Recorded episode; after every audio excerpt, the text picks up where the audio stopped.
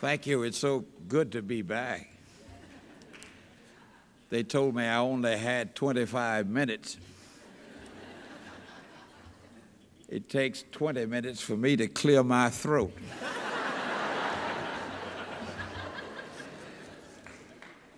but I think we better get with it. Last year, I reported to you directly from inside the complicated case Timothy Pigford versus Daniel Glickman. The litigation invariably described in the media as a black farmer's case.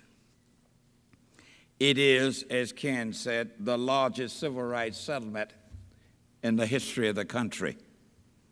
It is also the largest class action settlement in the history of this country. To date, the government has paid out more than $2.5 billion.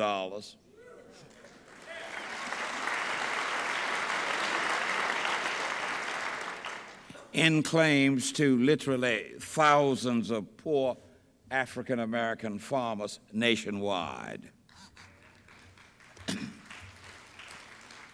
the government has paid another billion dollars in fees to a cadre of mediators and arbitrators for evaluating more than 20,000 claims filed by African American farmers.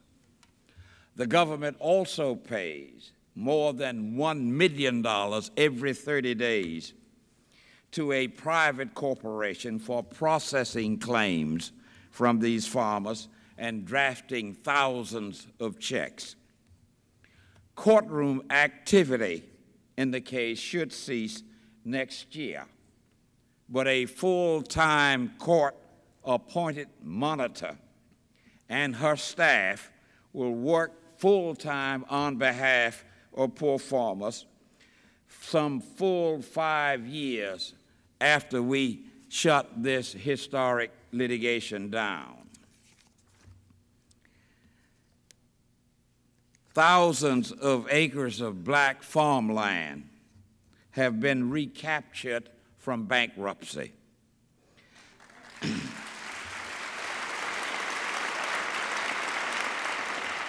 Government foreclosures against poor black farmers were stopped virtually everywhere. Thousands of destitute black farm families have a new lease on life and a newfound self respect.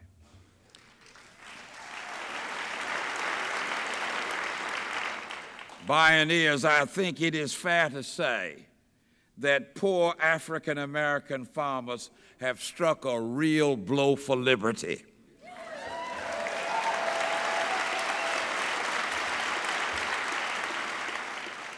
and our nation is better off because of it.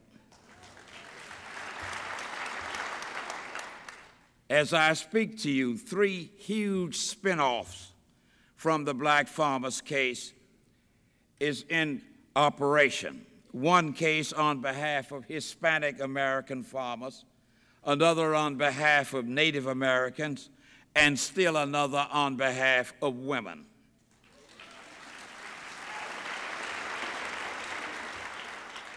The Hispanic case is larger than the black farmers case and could involve as much as $8 billion in claims. As to Native Americans, the press will report any day now that the federal district court at Washington, D.C., has certified a huge national class of thousands of poor Native American farmers, making them eligible to recover money damages and important injunctive relief from the United States Department of Agriculture. And this is so regardless of whether these poor souls live on or off the reservation.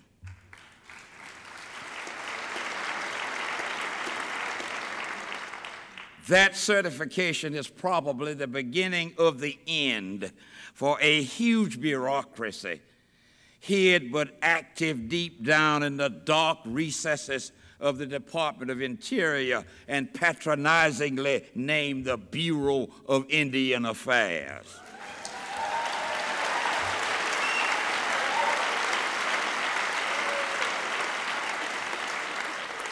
the mere thought that Native Americans ever needed faceless bureaucrats in Washington to look after their affairs is demeaning and racist.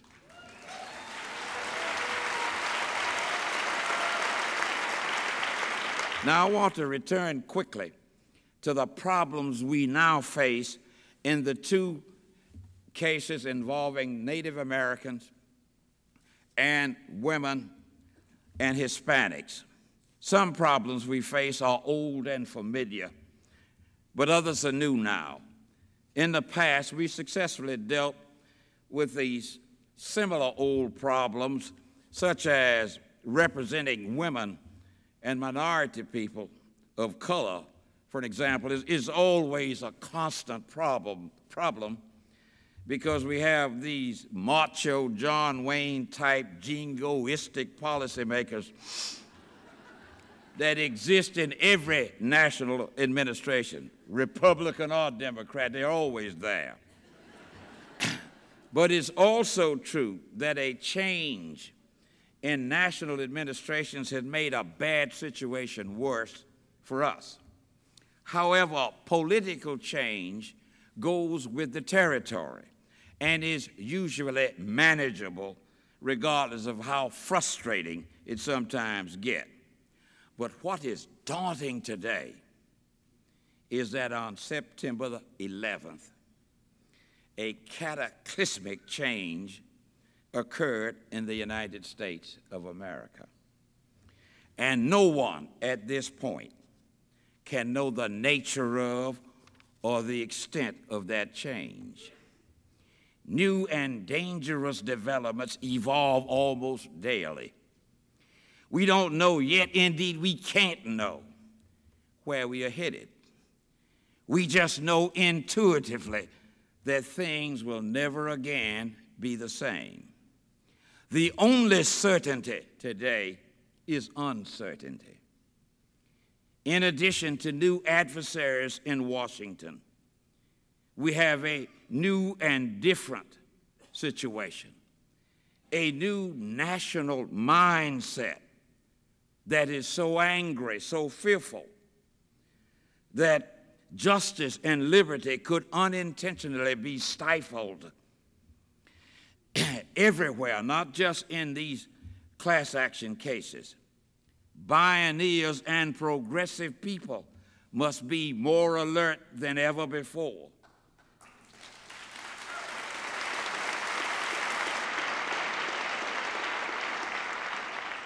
We must fight even harder for what we know is right. But take heart, dear children. Some of us have already faced a dangerous and uncertain sort of terrorism. We are even, even familiar with a patriotism that easily turned into a, almost a mindless cult and would engulf democracy itself and leave us spying on each other for the government.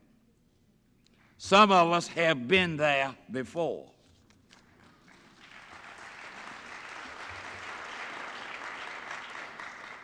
I spent the first 35 years of my life in rigidly racist, segregated Alabama trying to survive in a vile, bloody system maintained by law and through awesome terror, systematically visited on innocent Americans by other Americans.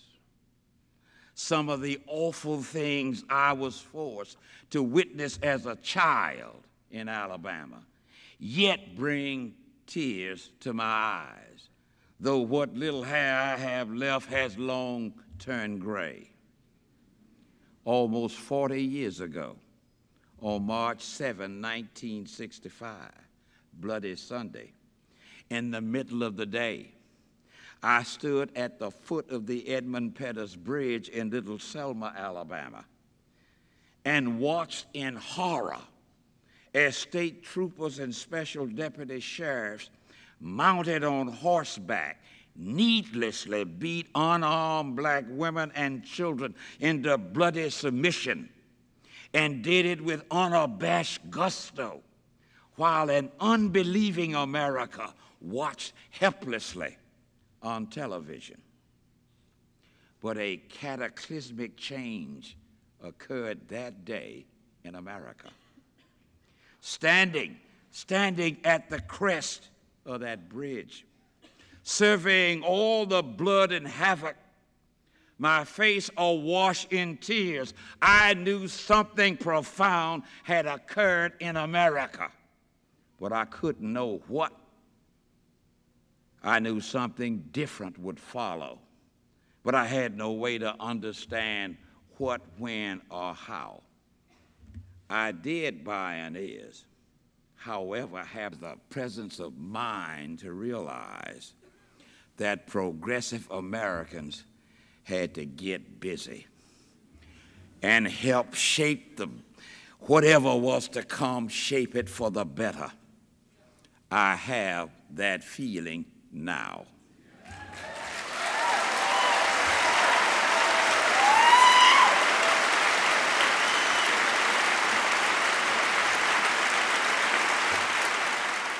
And I speak not merely about class actions. As we all know now, because of the bloody beatings at the bridge, America began to slowly evolve toward a real colorblind democracy, one step at a time. We sometimes take one step backwards or one step forward and two steps backward, but the evolution continues to this day, and primarily because of dedicated, progressive people like you. Think about it the black farmer litigation and other freedom movements were actually born in the bloody carnage on that bridge that day in Selma, Alabama. As we convene here in October 2001, our first line adversaries are no longer the administration of William Jefferson Clinton and the Janet Reno Department of Justice.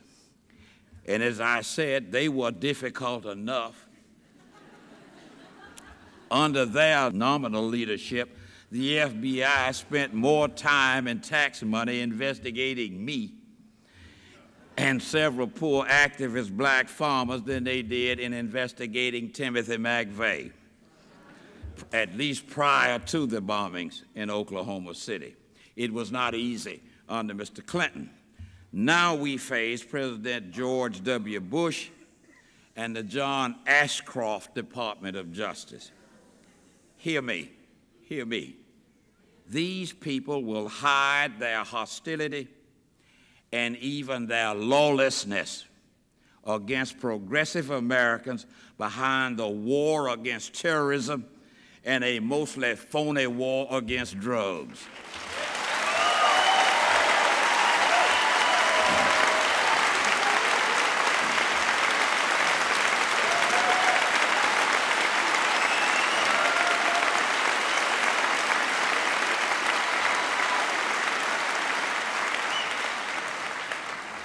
They have already asked a frightened and spineless Congress for carte, for carte blanche authority to arrest and detain people for being suspicious.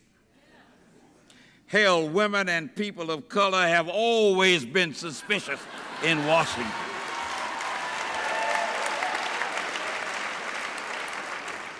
Ashcroft admitted that having these fascist powers would not have prevented the horrific uh, tragedy on September 11th and is unlikely to prevent a future outrage.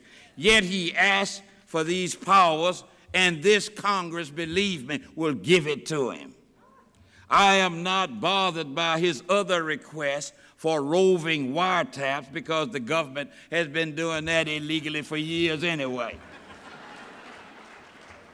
They just now see this time as an advantageous time to make these illegal taps legal.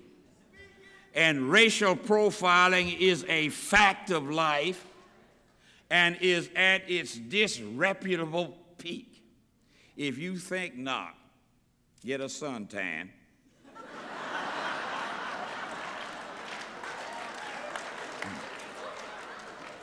Wrap a towel around your head.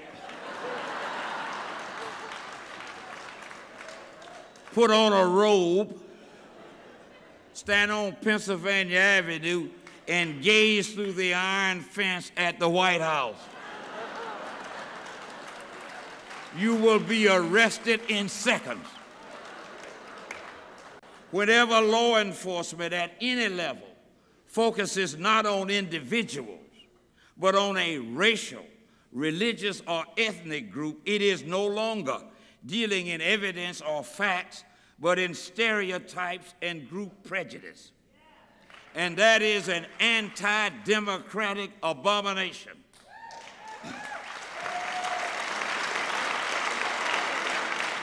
Now, I raise these concerns to you because fighting on behalf of women, on behalf of minority people of color, fighting on behalf of the environment and the planet are all one big battle.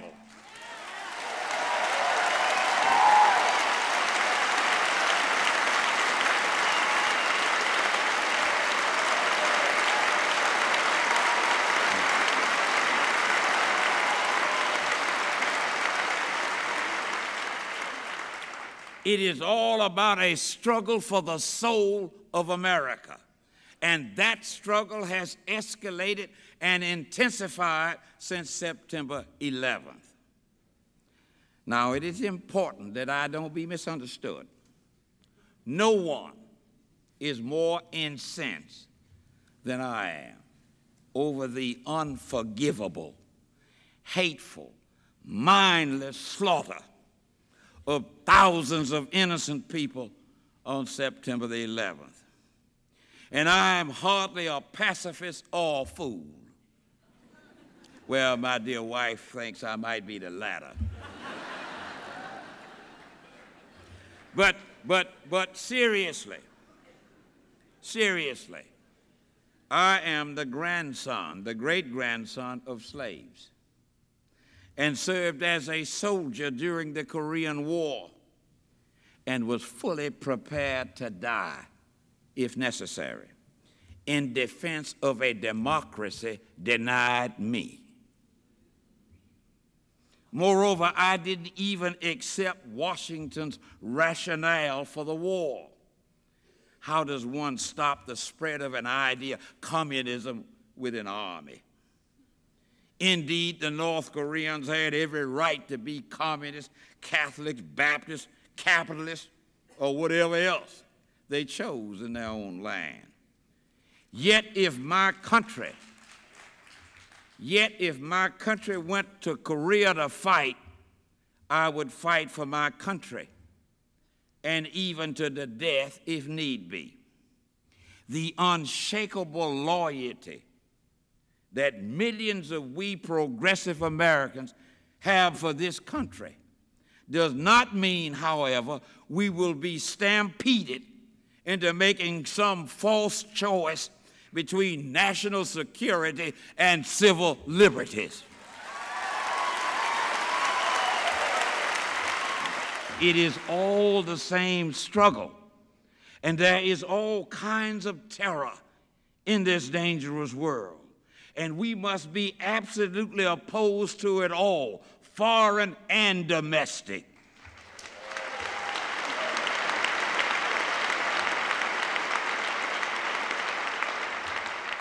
We, we progressive people recoil from the terror visited on low income people in black communities from Sumter County, Alabama to Cancer Alley in Louisiana. These people, These people are accosted and virtually forced by corporate giants to house toxic waste. We also see this huge swath through a largely brown skinned world reaching from the Middle East to East Asia, where the United States maintains a hostile military presence for the protection of cheap oil. And it does so with almost indifference to many inhumane things that occur from that presence. And not too far from there, we see the Angolan people who can no longer farm in their fields, littered as they are with U.S. made landmines left over from the Vietnam War, and which has resulted in Angola leading the world in amputee rates per capita.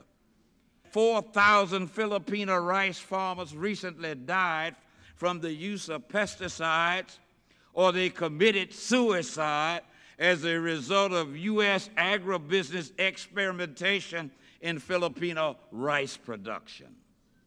The list goes on and gets worse. But I stop here with the observation that waging war is not the same as waging peace. Pioneers know that violence, greed, racism, unchecked materialism, and abuse of God's planet and the nature in and on it is its own terrorism and will eventually destroy us if we don't first put an end to it. How do we pioneers know all this? Because we know that truth crushed to earth will rise again. How do we pioneers know all this? Because we know that no lie can live forever.